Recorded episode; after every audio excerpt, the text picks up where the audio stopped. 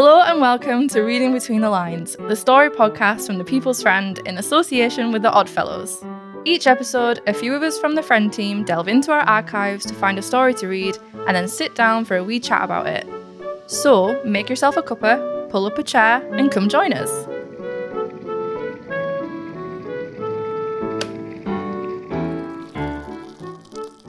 Today we're reading A Motor Knight Errant by A. Maitland Murray. First published on the 11th of January 1930. Reading the story is friend features editor Alex. Over to Alex.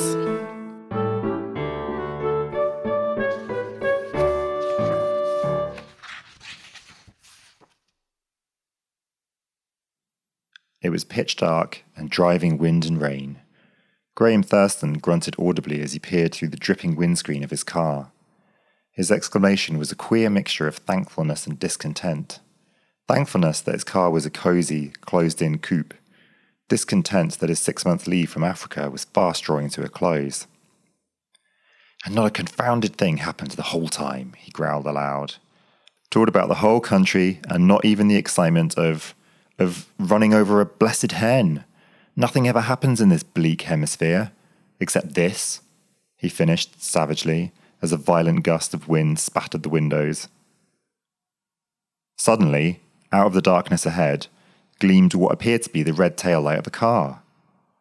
Realizing that he was fast overtaking it, he slowed down. The next moment, a figure stepped full in the glare of his headlights, waving arresting arms. Good evening. Anything wrong? Graham had now drawn up opposite what proved to be a stationary car. The whole world, a young fellow with a begrimed but laughing face came forward. My chariot simply refuses to budge. And she's chosen a fine night for it, hasn't she? He finished with a sarcastic look at the offending vehicle. I wonder if I could. Graham hopped out and almost collided with the girl who had suddenly come out of the darkness into the zone of light. That's awfully good of you, went on the strange young man gratefully. But I'm afraid. Oh, this is my sister Claire. Name's Beveridge. I'm Stanley, although there's little of the on Stanley on tonight about me. My name's Thurston, Graham Thurston. Graham acknowledged the informal introduction, his eyes rudely glued to what he considered the prettiest girl he had ever had the luck to clap eyes upon. As she stood there in a glistening green leather coat, dark eyes flashing in seeming defiance of the wind and rain that whipped her rosy cheeks, she literally ran riot over his heart and brain. It was only when he saw her eyes flicker in some slight confusion that he tore his gaze away. Now, let's see. He strode over to the car. However, at the end of fifteen minutes, he realized that it was hopeless. He straightened up, wiping his hands, Nothing for it but to tow you, he decided. Have you a rope? Oh, law, Stan Beveridge dropped on the running board with a groan. We haven't. Not even a bit to hang me with, and I need it. No rope. Graham gazed about him into the inhospitable night. Suddenly his eyes fell on the fence by the roadside. Never mind. Here goes. Necessity knows no law. With the aid of a pair of wire clippers from his toolbox, he deliberately cut 20 feet of wire from the fence. Fortunately, it was of the unbarbed type, consisting of five strands wound together, which is generally found by the side of rail embankments. In a few minutes, he had it in position between the two cars. Now, we're ready, he announced. Suddenly, the bold Graham, chancing a glance into the interior of the helpless car, conceived a master stroke. But, uh, Miss Beveridge, I think since your car looks pretty solid inside, having no windscreens, you'd be much cozier in mine. Besides, it only requires one to guide the wreck, he added with a twinkle in his eye that was just noticeable. That's the idea, Claire, her brother answered hurriedly for her. You hop into Mr. Thurston's car. No good sticking two people into a waterlogged derelict. Once underway, the astute Graham determined to crawl along as slowly as possible, even against his better judgment for driving, he kept the dashboard switch burning. In its tiny glow, he could see his companion's exquisite profile much better. Oh, much better. By the way, Miss Beveridge, he began brightly, if you're hungry and cold, there's everything in this cozy little ship to alleviate your distress. Cigarettes, if you smoke, in the rack above you, chocolate in that box, and hot coffee in a thermos under the seat. Really, Mr. Thurston, one would almost think you'd come prepared to rescue someone. Oh, absolutely, I did, agreed Graham airily. You see, I'm running around doing nothing at the moment. It's a sort of hobby of mine. What is? queried the other innocently. Doing nothing? No, rescuing beauty in distress, he replied boldly. And I must say, on this occasion, I have exceeded. Oh, I, I, I hope we aren't hindering you too much, she interrupted hastily. And with the tail of an ever watchful eye, Graham saw the colour rush to her face to make her a thousand times prettier, he decided emphatically. Hindering me? he echoed. I'd loiter about in a tornado if I thought. Well, I won't tell you what I think, he completed. But about this hobby of mine, you're really my first case, you know. Oh. It was a distinct little gasp, but I thought a hobby was a thing extending over years. Quite, agreed Graham, but one must make a beginning sometime. And now, having reached the height of success in my hobby, the supreme triumph, I seriously consider. Are you not getting a bit mixed, Mr. Thurston? She smiled. How, since you have just started, can you have attained the height of success in your hobby? Easy, Graham blandly waved his hand above the wheel. One comes along in a dark night and sees a broken down car. Beside it, the prettiest girl on earth. Remember, the hobbyist is the sole judge of his hobby. With, say, charming dark eyes, dressed possibly in a dripping green leather coat, and. May I take some chocolate, Mr. Thurston? The interruption was tinged with alarm and not a little iciness. I'm so sorry, Graham was all apologies. Do help yourself, Miss Beveridge. Now, as I was saying, uh, we're getting near Lymington, she cut in rather hastily. There's a garage there where we can get patched up. I don't like Lymington, declared Graham emphatically, further reducing the speed of the car. In fact, I believe I feel so strongly about the place that I could compose a hymn of hate on the subject. However, despite his dislike of Lymington, that worthy village eventually embraced him. When the cars halted at the garage door, Claire hopped out to see how her brother had fared. The latter, having already disconnected the wire tow rope, was hurrying forward to the leading vehicle. I say, he began earnestly, that's been awfully decent of you, Mr. Thurston. That was a long, stiff pull. Uh, lots of petrol to say nothing of the huge chunk of salvage you saved me. Uh, he motioned his sister out of earshot, and Claire obediently drifted towards the garage. Then he awkwardly produced his note case. You, uh, you must accept some. Here, I say, Graham started in alarm. I'm not taking. Nonsense, Stanley Beveridge held crinkly paper in his hand. I insist. After all, petrol and and salvage, you really must. He made to place the contents of his hand upon the near seat. The next moment, Graham stamped on the accelerator and the big car shot forward. It was only when he had gone half a mile along the road that Graham realised to the full what he had done. Lord, but I'm a priceless idiot, he groaned aloud. But it was that idiotic brother of hers. Ever ready to help rich or poor, the beautiful or plain, Graham yet had a mortal dread of being recompensed in any way for his chivalry.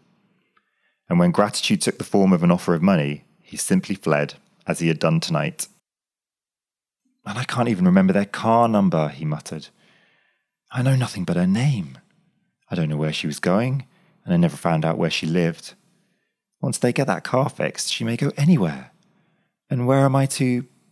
Oh, and I can't go back now, not with that maniac of a brother. Oh, you glorious twelve stones worth of mumbling idiot! he finished in vicious self condemnation. Graham was exceedingly angry. Even his generally irrepressible nature was utterly swamped by the idea that he might never see Claire Beveridge again, and it looked ominously like it. He was nearing the end of his tour, gradually working his way south, making arrangements for accommodation from day to day by wire. Tonight, Friday, he was due at the county town of Cromley Manor, where he had booked a room at the county hotel. On the morrow, he moved on again, and it was fantastic the hope that he would ever come across her on the road again. With a dismal groan, he sank lower in his seat. Then, with an effort to do something which would occupy his whole attention, he made the powerful car rock and sing on its last 12 miles to Cromley Manor. The following morning, after a very restless night of dreaming, in which he had frantically pursued a car containing Claire Beveridge over a maze of roadways, he strolled into the hotel garage with the intention of getting his car ready to resume his journey. He was barely inside when a policeman accosted him. NH5227? That is your car, sir, began the officer formally. You are Mr. Graham Thurston? Yes? Well, the garage proprietor admits he found this coiled up on your luggage grid last night.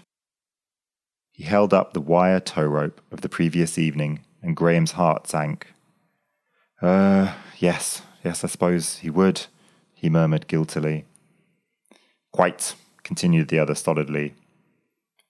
It was reported to us late last night that the railway fence, seven miles east of Lymington, had been maliciously cut and a considerable portion of wire removed. Suspecting cars, we questioned surrounding garages, and the man at Lymington reported seeing your car passing through the village with a length of wire coiled on the luggage grid. Dash it all, I, I had to do something, exclaimed Graham. If you'll tell me what's to pay, I'll gladly. I'm not here for that purpose, sir, explained the officer, civilly enough. I'm merely here to serve you with a summons for wilful damage. He handed over a blue form.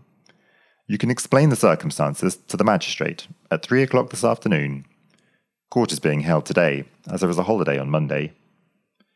Three o'clock? Burst out the exasperated Graham. But I'm pushing off now. I can't be bothered to wait until. Afraid you'll have to, corrected the other stiffly. Or risk arrest, plus contempt of court. When the man in blue had taken his departure, Graham glowered moodily after him. He had heard about it, but never before had he seen it. The famous straw that broke the camel's back. But this was it with a vengeance. Not that he cared a row of pins about the court. That would only be a paltry fine. But the crushing irony of it all. After losing touch with the only girl he had ever given a second thought to, on account of his desire to escape reward for his action, he had now found himself being persecuted at law for that same action. As if it wasn't enough to. Graham stumped into the courthouse that afternoon, determined to be deliberately rude to all concerned. I find the charge proven. It was half an hour later, and a big, broad shouldered, grey haired magistrate regarded him sternly. The circumstances, I admit, lessen to a great extent the gravity of your offence. Nevertheless, if such practice became fashionable, you will be fined ten shillings, with ten shillings expenses. Ten minutes later, Graham descended the steps of the gloomy building, his spirits in very low water indeed. On the point of stepping off the pavement, some fifty yards further along, the sharp scream of a motor klaxon halted him, one foot in the gutter. He spun round and his eyes almost popped out of his head, and his heart out of its place. Mr. Thurston, this is a surprise. It was Claire Beveridge who hailed him. Miss Beveridge! Graham literally leapt to the side of her car. I'm I'm so pleased to see you again. Is that quite true, Mr. Thurston? She parried, dark eyes flashing mischievously up into his face. You seemed in rather a hurry to get away from me. From us, last night, anyhow. Oh, I'm awfully sorry if I appeared rude, stammered Graham, face scarlet. But, well, I, I mean, I simply had to. To dash off in a hurry? she supposed demurely. Of course, we must have hindered you quite a lot, so I'll forgive you. By the way, I saw you coming out of the courthouse. What on earth were you doing there? Well, I. Graham laughed awkwardly. It's so, so uh, amusing. I came along to have a look at some periodicals and wandered in there thinking it was the public library. Dashed funny, isn't it? And he laughed again, one eye watching apprehensively for the effect of his tale. Yes, the place does look rather like a library with its stone pillars in front, she conceded with a sympathetic laugh. But Cromley Manor is a quaint old place in many ways. Are you staying here, Mr. Thurston? It was a leading question, and the wily Graham didn't wish to commit himself in any way, He had once more found this bewitching, dark eyed girl who had come to him out of the storm, and he wasn't letting her out of his sight again, not if he had to cling onto the taillight of her car. He decided, for the moment anyhow, to evade a direct reply. Well, as a matter of fact, he began and stopped, his innocent expression plainly inviting further enlightenment on her question. Because if you are, went on Claire, flopping unsuspectingly into the engineered gap, I was just thinking I could repay you in some little way for your kindness. We do owe you a lot, you know. Will you come to dinner with us tonight? Cryinford House. It's just a mile up the hill from Lymington, a 20 minutes run from here. Absolutely delighted, Miss Beveridge, cried Graham. Thanks so much. Righto then, she smiled, letting in her clutch. I'll push off as I've some shopping to do. 7.30 or thereby. Bye-bye. Claire had said Cryinford House was a 20 minutes run from Cromley Manor, which meant that she neither knew Graham's car or the spirit which served the man behind the wheel.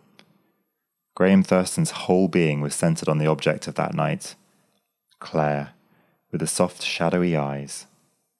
Claire, the beautiful. Claire, Claire. He murmured the words softly to himself, his voice crooningly pitched to the steady hum of perfect engines that were fast, wrecking all calculations of time and distance. Ah, here you are! Claire herself, radiant in a deep flame coloured dress of diaphanous tulle, welcomed him at the door of Cryinford House, a huge red building snuggling low to the warm earth in a thick pine wood, literally throbbing with hidden life. Well up to time. Come and meet Mums and Dad. Quickly she ushered him into the drawing room, and there Graham's legs almost crumpled underneath his tall, heavily built figure. The grey haired gentleman who came forward to meet him was the magistrate whom he had faced not six hours previously. Good evening, Mr. Thurston, beamed the other, enjoying his visitor's blank expression with great good humour. A more pleasant meeting, eh? Not so expensive for you, anyhow. This is my wife, and you've met Stan, of course. We're not a very big party, and as far as I can see, not very evenly paired, but you can take Claire in to dinner. Stan, you're the odd man out. And with that, the bluff Mr. Beveridge, an entirely different individual from the magistrate, led the way to the dining room. The dinner, as far as dinners go, was, Graham supposed, a huge success, but his mind was in far too big a swell to appreciate it. In a dazed sort of way, he heard and answered the conversation about him. Heard Mr. Beveridge apologizing profusely for finding him, pointing out that, while he knew full well from his name and number of his car that he was his son's and daughter's benefactor, he was compelled to do his duty when the police brought the matter up for him to deal with. Smart fellows, all the same, those county police, he opined, and he was sure Graham would agree with him. Graham did, with one eye on Claire and the other on the particular dish in front of him. He was desperate to get Claire alone. However, all things come to an end, even the most endless dinner. Perhaps you'd like to see the grounds, Mr. Thurston, suggested Mr. Beveridge as they rose. It's a lovely moon, and they look rather charming in moonlight. Claire and Stan will take you round, if you excuse my staying in. Why, certainly, Mr. Beveridge, assented Graham, and inwardly bestowed a fervent blessing on Mr. Beveridge's grey hairs. It's rather chilly outside tonight. Outside in the hall, with trembling hands, he assisted Claire into a cosy fur wrap while the subtle perfume from her shadowy hair stirred in his nostrils like incense. Stanley, standing solemnly by, waited till the operation was complete, then drifted out with them onto the low flagged terrace. Once clear of the house, Graham felt he had better command of the situation. Er, uh, Stanley, he began, have you seen the new Marlowe Evans Magneto? It's a perfect marvel. There's one on my car if you'd care to see it. Um, the car's at the bottom of the avenue. The very thing, exclaimed Stanley, who was more wedded to magnetos than moonlight. Let's go and haul it all to bits. Hey? What? You're not going yourself? Oh, all right. I'll go and turn its little inside out myself, if I may. Left alone with Claire, Graham gently slipped his arm through hers and led her unresisting away from the direction of the house. Let's walk down through those trees, Claire. He used her name quite unconsciously. I. I've got quite a lot to say to you. Oh? Claire's beautiful face lifted thoughtfully to the moon, then she laughed softly, as if at some thought. What about? Your hobby? Yes, that's precisely what I wanted to talk about, he answered, but not quite in the flippant tone he had employed on the previous evening. Do you know, Claire, I could almost hug that policeman who had served me with the jolly old summons. Why? Claire's hand wandered up to her neck, ostensibly to arrange the collar of her wrap. Because if I hadn't been dragged into court, I'd have been away from Cromley Manor by lunchtime. Away south, he added. Then you wouldn't have lost a pound, she pointed out. No, but I'd have lost you, probably for good, he went on, his voice changing in spite of himself. You know, I, I didn't even remember your car number. Knew nothing about where you lived, or or anything for that matter. But what of that? she essayed with a gay laugh that somehow felt short of its purpose. With your hobby always handy, you were almost sure, sooner or later, to rescue some other. Claire, he interrupted her swiftly, you're fooling me now, and well, I'm beyond the fooling stage. Claire, dear. Both unconsciously halted on soft turf, splashed with latticed moonlight, and his arm suddenly encircled her waist. Do you, do you not understand? But, but why? Claire's voice came unreal, breathless. Why should it matter that you didn't see me again? Did you particularly want to see me? Want to see you, Claire? His arm tightened its hold, eyes riveted on her upturned face with its eyes now black and mysterious as night. There's no one on earth I've ever wanted to see more. I admit I was mad to leave you without finding out where you lived, but Stan, with his idiotic offer of money, scared the life out of me, and I did the first thing that came into my head without thinking ran. But I thought plenty afterwards when it was too late. Where could I seek you? Your car repaired, you might have gone, been going, anywhere. Besides, I didn't remember its number, and time was getting short. I leave for Africa in seven days, and. Africa? Oh, Graham! With an impulsive cry, she suddenly clung to him. I never thought that, that you might be leaving the country.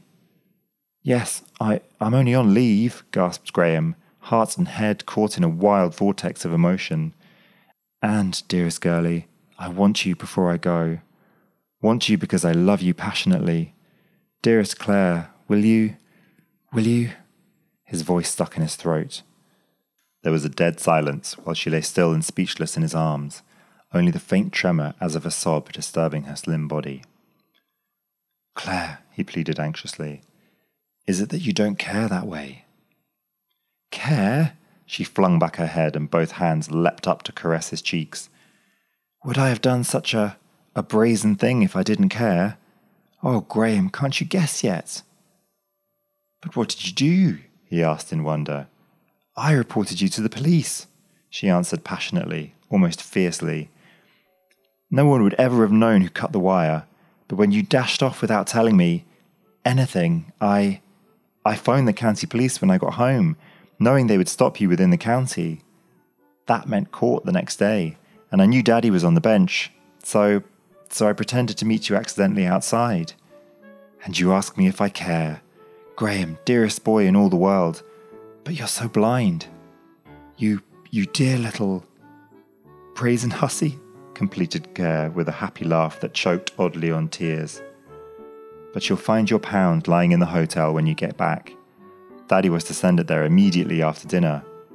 But you can keep the receipt you got in court as the price of. The dearest little wife on earth, Graham interrupted her and drew her closer than ever.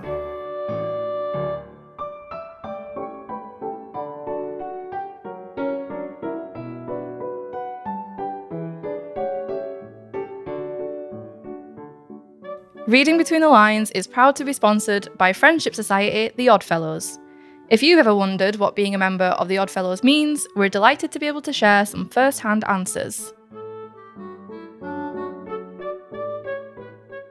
My name is Shirley Burnett. My branch is Leicester. The Odd Fellows is a friendly society in every way. It's helped during lockdown, during the pandemic, and even now, it is always on hand with a listening ear and friendly.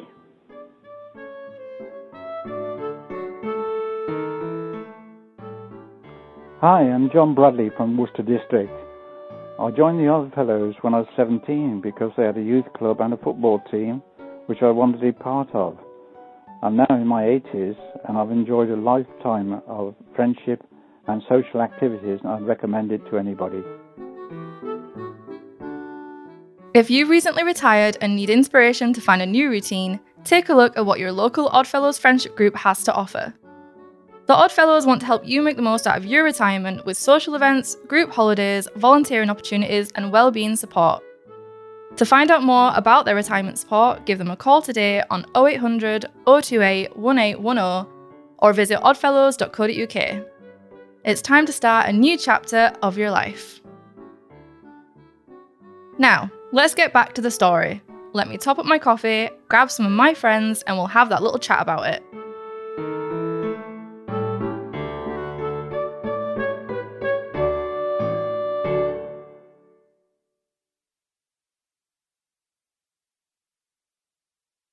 That was Alex fabulously reading A Motor Knight Errant. And Alex is also with us today. Hello, Alex. Hello. Also joining us is Fiction Team's Tracy. Hello, Tracy. Hello. And DC Thomson archivist Barry. Hello, Barry. Hello. Welcome back, everyone, to another episode. Um, Alex, this is one that you flagged for me from our stint in the archives. So I'm going to start with you and ask, what was it about A Motor Knight Errant that made you want to feature it in the podcast? I think I think I'm kind of drawn to anything that is about relationships at the time, the romances. I mean, obviously we did loads of romances. That's always kind of been our thing. But anything that kind of feels uniquely of the time, um, or is a little bit and is a little bit kind of surprising in its depiction of romance of the time. And this one has a quite unusual romance. Um, it's a theme sometimes. I know sometimes that they happen a bit quickly, the romances in the stories. I think this one caught my eye for that reason. The romance is, is quite an unusual, it's quite an unusual handling of the romance between the two main characters.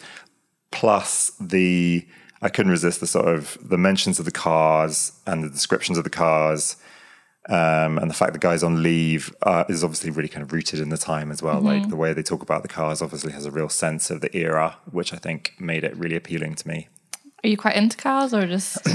No, no, no, no, Not really. not really. Just the kind of idea that this was. I mean, this was an age when, like, you know, you didn't have to be a complete geek um, to be into cars, and there was a there was a massive difference. I mean, we've got two different cars in this, and one of them's basically got a roof, and one of them doesn't. Mm-hmm. So that's that's I think when you know, kind of cars were simple enough that you could.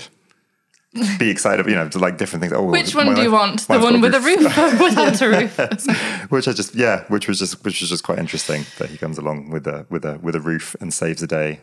That's quite funny. That's I kind of I completely took that for granted at how new the the car machinery and stuff would have been at this point. I guess. Yeah, I don't really I don't really know that. I don't know how long motor cars would have been plying the roads or how many roads there would have been at this point, but um, it reminds me of sort of Wind in the Willows and Mr. Toad and his obsession with sports cars and all this kind of stuff and some with roofs and some without and some with and at a later at a later point in the story they the main character distracts the brother of the woman he's wooing by referring to a, a magneto or something. Yes. So I because we tripped over this when we were recording it, and and that we had to check that we got it right because we didn't know what it was. Um. So I I thought initially just reading it, I was like, oh, is that one of those little like hood ornaments, like a little cap on your car kind of thing?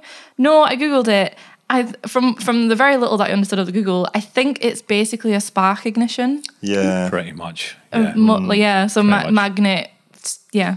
well, according to my colleague Molly, who has worked in a, a transport archive, at this time, if you were to order a car, it would almost be like you take a catalogue and order up the bits you wanted. So, did you want the the Marlow Evans Magneto to go with your Ford ah. starter? I don't know. I mean, I don't know cars, but apparently that's what they did. So you could have all these little companies who'd be feeding in Yeah. to this one one thing.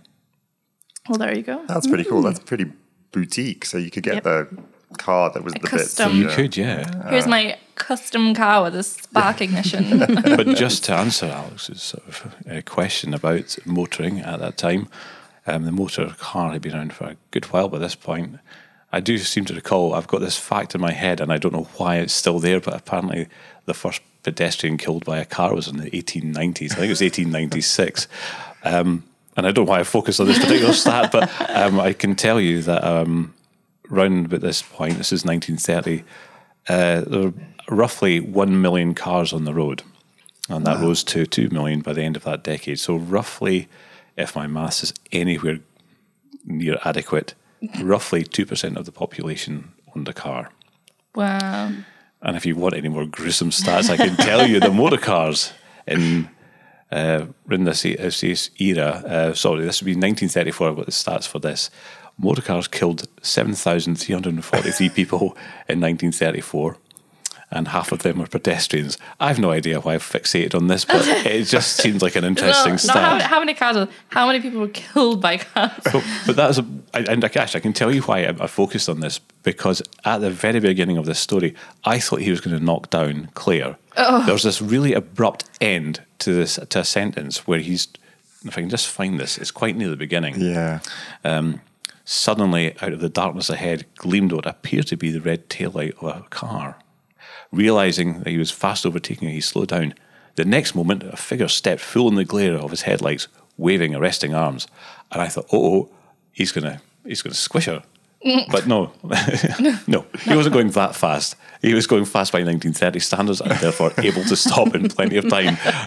I was just googling um, for sort of comparison. So, what was it? A million cars on the road Yeah. in the 1930s.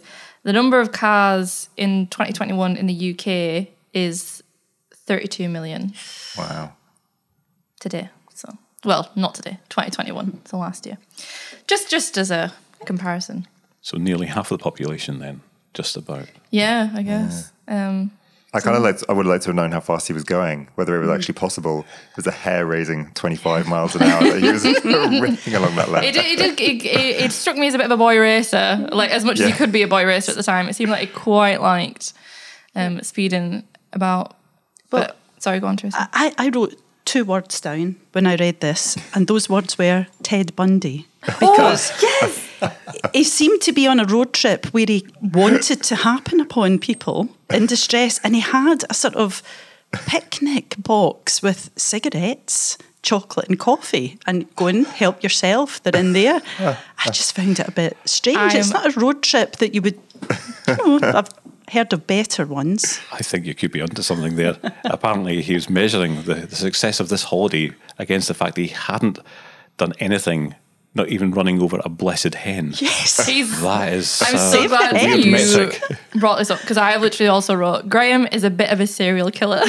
creepy, creepy, creepy. Yes. Can you imagine the TripAdvisor review? Didn't even kill a hen. so, so coming One back star to, out of five. And he, he had a sharp pair of snips as well oh, to yeah. cut those wires. Mm, mm. yeah. I thought, what you know? and the way he else? goes on about his new hobby of Yeah. saving damsels in distress, Yeah. and yeah, so he comes across as really, really strange. Yeah. Like by any modern standards, you would run a mile. Um, and actually, I I thought like when you're reading it at first, that that's the impression she's getting as well. Because every time he tries to like speak sweet to her, she like immediately changes the subject. It's So not that sweet, though, is it? I well, mean, well, yeah, very uncomfortably, and she's like, uh, "Well, can I have that co- the chocolate or whatever?" And I thought, "Oh, here's a girl who," she's like, "Oh no, I need I need to practice my like fighting skills to get away from this."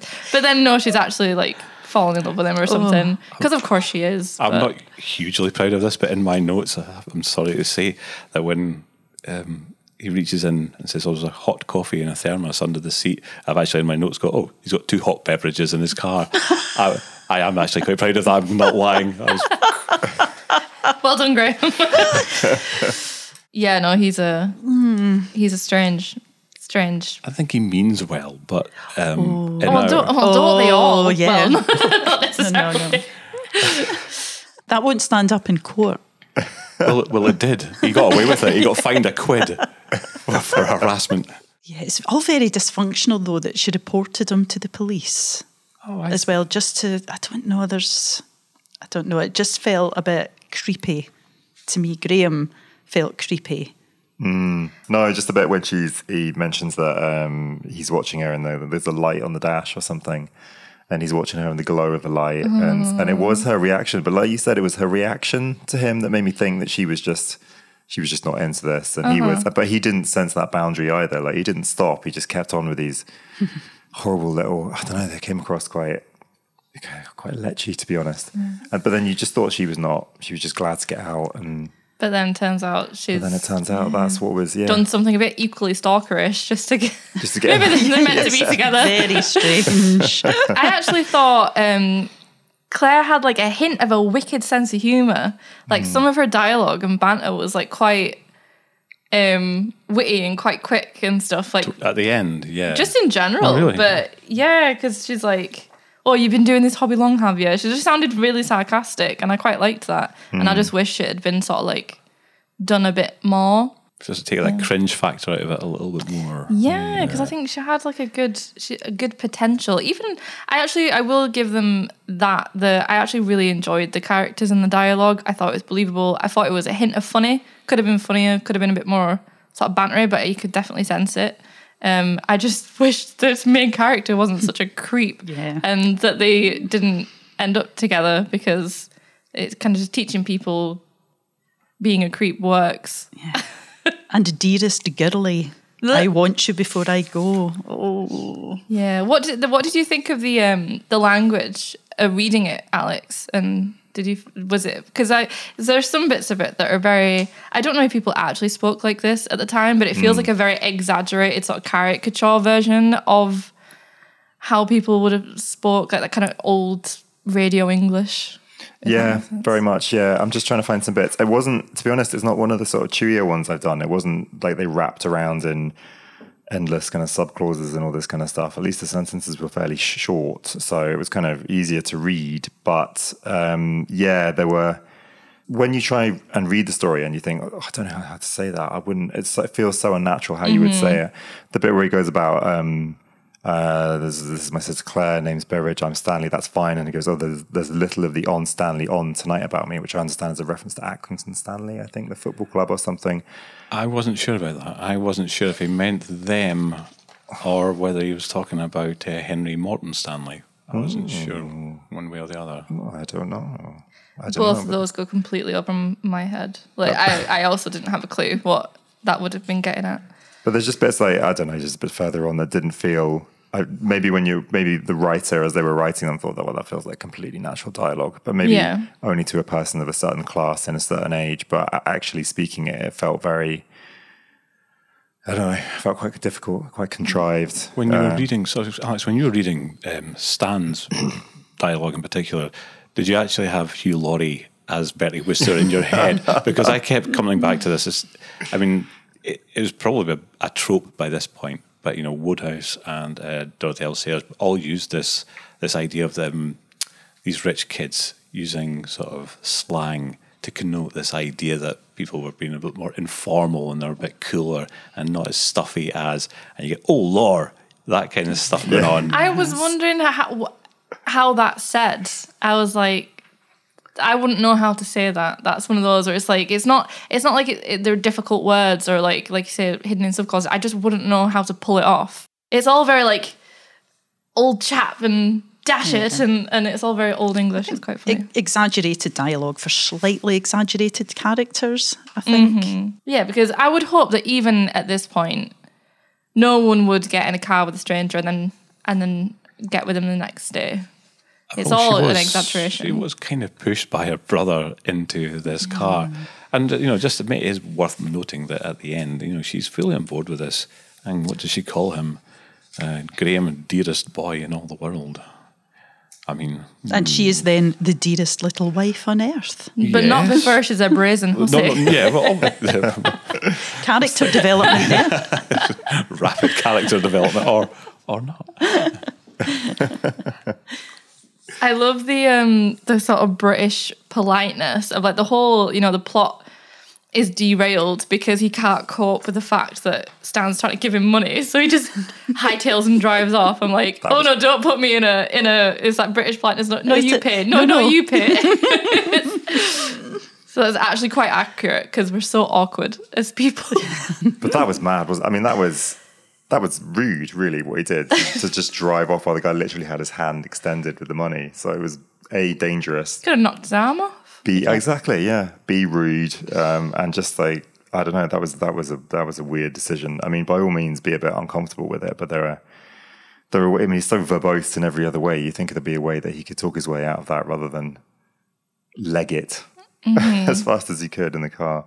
Uh, One of the things I found interesting, I know I, know I, I keep doing this, sorry, in the podcast, and it is, I know it's not a visual medium, but I was intrigued by the, the picture again. And what struck me was that they've pictured um, Claire sitting in a car when it's actually Graham who's meant to be this modern knight errant. Now, this compares to a, a story we've done previously in, I think, season two.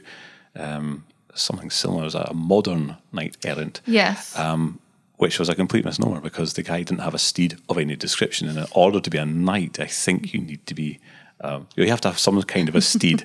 and I was like, that's strange. Why haven't they got him being his his chivalrous self doing his knightly duty in, you know, Knightly on, on, on, you know, good leaf. Um, but why don't they have, his nightly duty being murdering people. Yeah. Sounds of it he didn't murder anybody yet. that we're aware of. that we're aware of. Not even a chicken. But no, I just thought it was strange to have him standing and her sitting. You know, That's he, true. He, the whole point of the thing is he's he's meant to be this knight. He's meant to be, you know, he'd be in a car of some description. Uh, you know, and, and also the fact that this this particular still gives away part of the plot.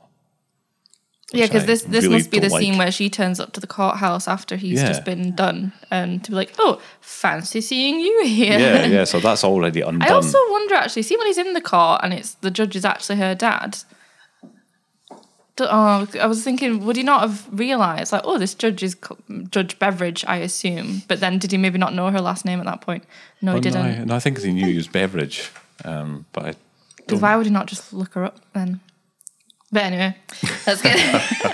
he's old school. Yeah. Best to get them in the get them in the boot first. Apparently, I can't.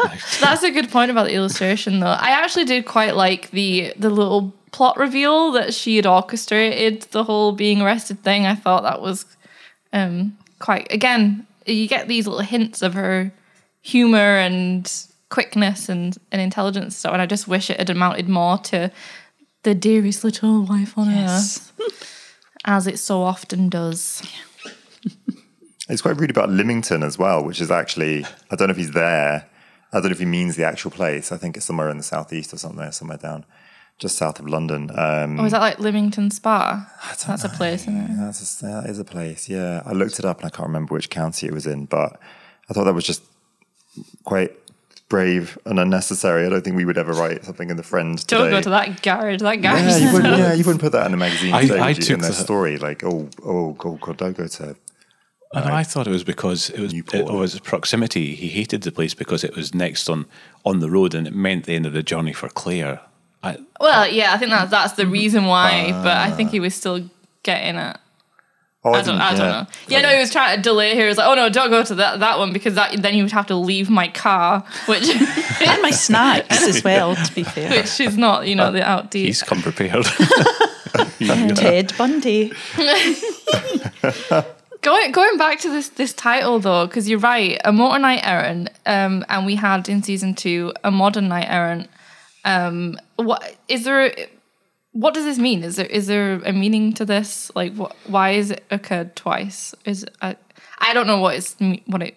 there good, must be a good, oh, at least ten to fifteen years between these Yeah. titles, from what I recall, and I don't think I really understood because Alex, I think you were in that recording as well, Modern Knight Errant, and it was mm. where he this chap chased a balloon over a common to find a girl. It was really implausible, but really good fun.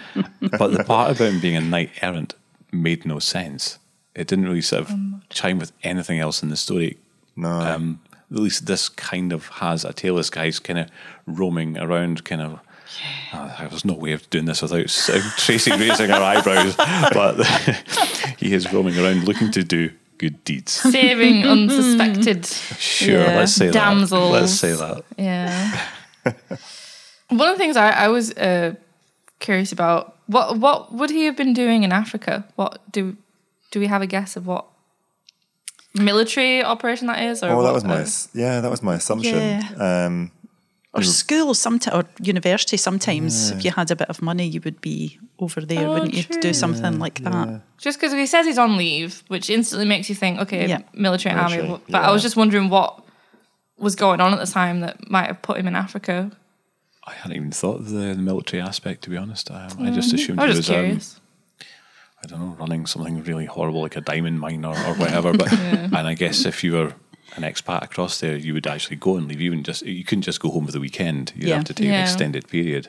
Yeah, I'm not really sure. It doesn't really sort of narrow Yeah, it it, down, does it? You know, it's, it's, a it's a continent. It's, I mean, it's not just it's not a country. It's a big place.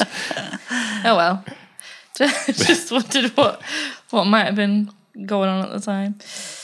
So the, just I was just going to bring up the um, the author himself Yes, because I was gonna quite ask. often, um, especially this season, apparently um, we've been found wanting. There's been a lot of um, either pseudonyms or just people very hard to find, but this one was relatively easy. Alexander Maitland Murray, and he was a very well known uh, story writer. Did a lot of stuff with DC um, DC Thomson and Leng Publications.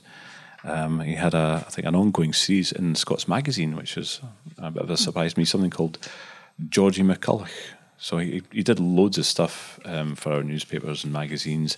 Um, I don't know what else he did for the Friend, um, but he well, he died in 1945, age 49, very suddenly. Um, and then weirdly, in a, in a way that sort of recalled um, William C. Honeyman's death. He was he's, he lived in Newport. He was visiting the town and just very suddenly took ill. So I don't know. Like this conspiracy start my Wait, so they they both caught something in Newport. Uh, Well, I mean, the, the, the Ted inference Bundy that was they in got, Newport at that time. but no, he was a very, um, very well thought of writer. So I don't know. I don't know what you're thinking. If that I was gonna changes I- your perspective on this at all. No, I was going to ask, do you think it's a man or a woman? Because I only knew that it was a Maitland Murray, so I wasn't sure. Obviously, a man because no woman would write a story about getting into a strange man's car No. and being absolutely fine with it. Um, but I was wondering, were there many male writers back then? Was it quite an even split, or It Like- seemed to be, yeah. Um, I'm trying to we already talked about this on an episode? Yeah, it's one of these things that's of hard to, to quantify because, again, so many people had pseudonyms and so Yeah. many you're just not sure. So, somebody like Maitland Murray, people with a, a high profile are easy to sort of pin down. Um, Charles Garvice and, and so on. But um, for a lot of them, no, it's, I mean, bear in mind as well that uh, Annie Swan had a, a male pseudonym as well, David Lyall. So, sometimes when you read these, you, you kind of wonder, and I wonder what gives it away in the writing. Is it is it because of this? Uh, is there a gender bias in there? Is there a style of writing? What is it? One of the joys that this uh, the research uh, for this particular story threw up was obviously some amazingly sexist remarks from newspapers about female drivers because I I just wondered what the culture and how they were perceived at the time because there's obviously a fairly modern thing this idea you know women drivers are aren't they awful I did wonder when did that start can I give you two of my favourites Of favourites course, of Please do. Female drivers Oh no. This is, uh, I think, the first one is from Dundee. This is, oh, this is an Evening Telegraph, and uh, this is somebody who signs off "Safety First and All the Time," which is a really catchy pseudonym. Um, this is a letter to the editor somebody's having a grumble about the thirty mile an hour uh, limit in built-up areas. While I am at it, I have another grouse. This time against the female driver. Have you ever noticed how prone they are to drive on the crown of the road, no matter how wide it is, and often force the other driver to take all the risk? Keep to the left is evidently not a watchword of the female motorists. This, this is my favourite. Sorry, I didn't even know what the crown of the road I know, was. It's just, yeah. it's just the middle. I think Just say the middle then, Mister. whatever your long name was. maybe that's Well, why see, the white lines got put in. He can doesn't tell? use his real name. No, no, Say not no brave more. enough, not brave enough. Um, that's one. This is um, from a Perthshire publication, which will remain nameless. It's, it's a little article, and it's entitled "Braw Bobbies." And it talks about a Glasgow firm that has received a contract for the supply of uniform for the police. And Mr. A.W. Brown Perth is, is to provide the gloves. It is to be hoped that female drivers will not forget the rules of the road in their admiration of our braw policemen. My God. One can only hope. That was just so unnecessary. That came out of nowhere. It was. it like, was- why? I thought it was I- going to have Why something was to that do with the relevant? gloves. Yeah, well, I think that was the Driving gloves? Well, Like- it was it was to do with the gloves because it was a Perthshire film uh, firm and it was a Perthshire uh, newspaper. But then, if you can just sort of crowbar in some sexism, yeah, that'll be why wouldn't you? just snuck that in. How bizarre. What were our favourite moments of this story then? I mean, it was a genius idea about the wire, I suppose. I would never have thought of that, of vandalising something beside a, a railway line, but it seemed to work. But I think um, there was the attempt at a sort of um, charming humour, I think, was definitely there. And, you know, young, happening characters that were confident. Two of my favourite things, if I can go with this one. Um, there's a bit where um, Graham is caught up in some what the writer calls vicious self-condemnation, and when he's realised that he's driven off and not got her number or doesn't know who she is or where she's going or the car number. And uh, he says to himself, "Oh, you glorious twelve stones worth of mumbling idiot! I have I've never heard vicious self condemnation of the sort. I think that was It's hilarious. fantastic. And it, you could change the words and it would apply for so many, so many people. He's not particularly nice. Like even when the police is um like ar- not arresting him but serving him his court notice or whatever. And he's like, you have to go to court at three o'clock. And he's like, "Ugh, but I'm leaving. I can't be bothered to wait until I'm like, I'm sorry.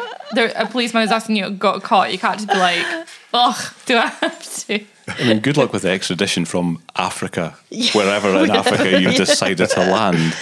Um, the other thing I, I did did admire actually in, in terms of the writing was Sir Maitland Murray's use of words towards the end. Uh, I, I sometimes maybe I'd give some writers too much credit for this, but I, I often think they put some effort and thought into the, the names and give them some meaning. Claire can mean clear or light, or Clair de Lune, you know, clear moonlight. And if you look at the last few paragraphs, the number of times that moon and moonlight appears, it's, it's seven or eight times it just recurs. So he's building towards something there. And the fact that she looms out of the dark, uh, she is this point of light in his life. So I thought that was nice. Oh, aren't you poetic? That was very nice. That's very true. I never picked up on that, and I'm looking at it now. It never really explains why she was. Did you ever get a sense of understanding why she was so coy in the car? Because you sense that she was, it was just self preservation, right? Yeah. To start with, she's like, "Don't engage with this man. Don't look him in the eye. Don't look him in the eye. Don't answer He's his got wire questions." It's cutters. not. Let's not encourage him. It's that. Yeah, it, it feels Um, like that, and then to suddenly turn around and that she's oh, she's called the police because she's like, "Ooh, You don't ever get the impression from Claire that she does actually like him certainly not." No, no. until she suddenly decides to admits really like it him. and yeah, yeah, and yeah. then gets married. Um, uh, that kind of blindsided me, really. But um, but the story itself, I thought was was was pretty was pretty just bounced along. Yeah, and it's it's hard to judge the individual stories for those kinds of endings and for those kind of romances because it was just literally all of them are like that. So you Mm, can't. It, it doesn't work for our sort of modern Mm. standards, but. To, to knock points off every single story because it's like oh she ends up with him and I don't think she should have done it's like not particularly fair I don't think I mean, at this stage, it's not a huge surprise. It's more, so- more of a surprise if they don't. Yeah. And Mm. I, I don't think that ever happens. But I mean, for the most part, we all know where it's leading. It's the journey, it's the fun bit. Yeah, and. I, I think as as plot goes, this is quite a unique one. It's quite an interesting way of getting there, and I do think out of all some of the, some of the love interest female characters that we have, like I say, I think Claire actually has a lot of potential. She, you get a sense of a humor, you get a sense of just something a bit more to her, like a bit Yeah. more of a depth. Do you know what I she's mean? And a relationship with her brother, and you get a bit more about her family. Um, I actually quite liked the dynamic of her and her brother. I thought he was quite funny as well. I like the fact that she subverted the law just to get her man. Yes. I mean, use her family connections, Talk about lied to the police. I mean, good lord. She's, she a, got she's more dangerous than him. There- There's a follow up story of this three days down the line. It's a Bonnie and Clyde thing with a re, re, oh my robbing goodness. trustees' savings banks of length and breadth. That's exactly. They just start traveling the country in the car, kidnapping people. Yeah, and offering them cigarettes and chocolate and coffee. Oh, don't pretend for a second you were. That's their bit. I bet their bit is like they they stranded at the side of the road, and she pretends to be all like, "Oh, help us, help us," and pulls a car over, and then they like murder them. I don't know why we're turning the, we're turning reading between the lines into a true crime podcast. Literally every story. That's I'm where like, the listenership is. murder. Let's just lean into it. oh dear. In terms of the friend today, um, Tracy, how do you think this holds up? What would we do to it to make it work for the friend? Is there a way to make it work? I think it would go back for a rewrite, a thorough rewrite.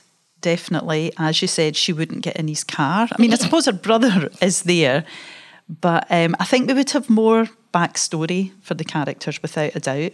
The mysterious Africa being one.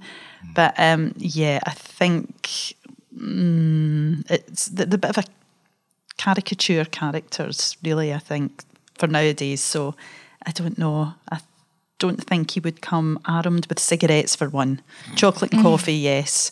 Not even a vape Although chocolate, would be allowed. chocolate would be a bit melty for a car, wouldn't it? Yeah, yeah, perhaps Even just a some. vape, did you just say? Yeah, a healthy, a healthy bar, oat bar, perhaps. But What no. is what is the perfect car snack I think for a it's long got- road trip? Surely crisps because they don't melt as long as you've got Oh, some water. Gummy.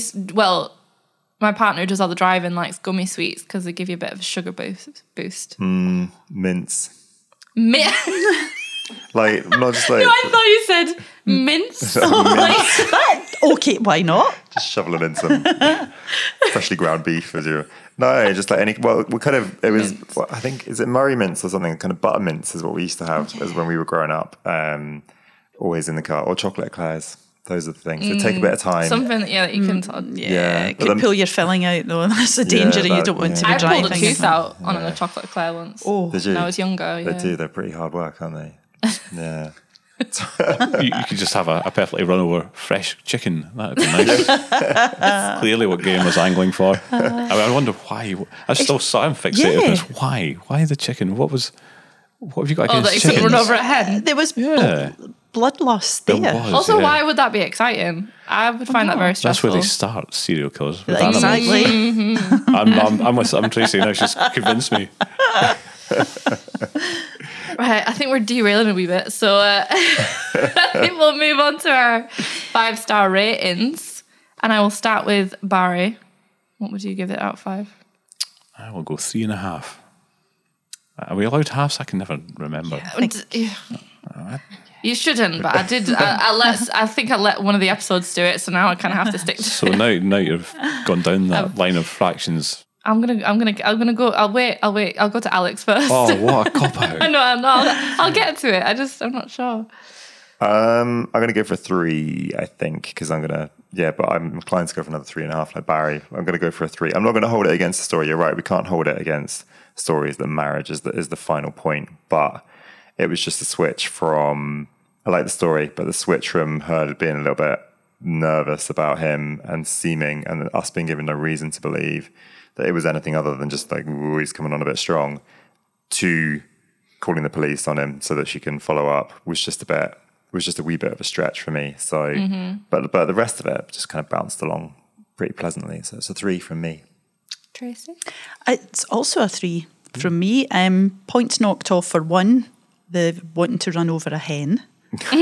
and it just did sound like the worst road trip ever that you're just driving about waiting for people to be in harem or upset or distressed or cold. So you lose a point for that. You're saying that's not chivalrous and not worthy of a knighthood?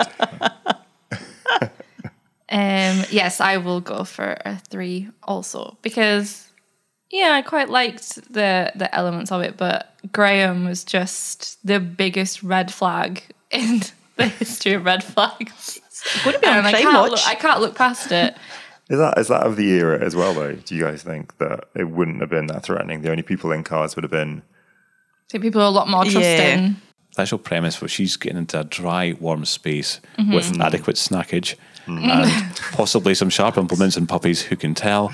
Um, that didn't seem too bad, but it was that that interchange between the two that just oh, I might get kidnapped, but at least there's Well, at snacks. least- Yeah, at well, actually, very when you least. say it like that, It's got chocolate. I'll take the risk. Would you risk it for a biscuit? Literally. I suppose it wouldn't be. You'd be able to jump out the car because it wouldn't be going that fast. 10 miles an it wouldn't be central locking either. So actually, she could have walked alongside. Let's be honest. Yeah. No, I, I- you're right. It's probably like an incredible. I'm incredibly paranoid, and it's probably like a modern day. Like we're just constantly alert for sort of any danger. Whereas back then, like we're serial killers, even uh, sort of all over the place. Do you know what I mean? Like or like on everyone's minds, or maybe it's just me that's constantly. With only, prepared. I mean, I'm going to say with only a million cars on the road, I mean, it narrowed the suspects down Yeah. considerably. No, I that's mean, true. it's not going to be like, what did we say? 2%, 2% of the population, Hmm. again, if you arithmetic, but if if there was if it was known that there, uh, there was somebody from Africa roaming this roaming the roads with a car, I'm looking for victims. just lock up your hens Oh, as well. Obviously, yeah. what sort Right. of car did you drive? A coupe. right, no, that's it. I'm ending it there. I, I'm leaving it on that note. so, thank you, Alex, for reading the story for us, and Tracy and Barry for joining us and giving us that fantastic fun. And to you for listening. All that's left from me to say is until this week, group of friends gets together again for another story from the friend to you, cheerio.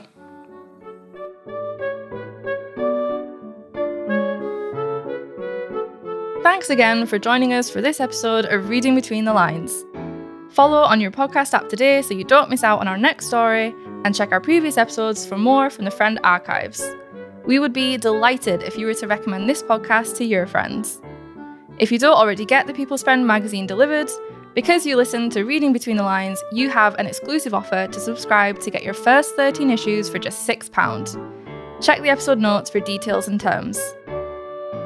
And for more from The People's Friend, visit thepeoplesfriend.co.uk, subscribe to our newsletter, or find us on Facebook and Twitter. Hasty back. There's a dainty little journal that is read both far and near. It has had a host of rivals, still it stands without a peer. It is bright and entertaining from the first page to the end, and is known to its admirers as the dear old people's friend. A charming little journal is the friend.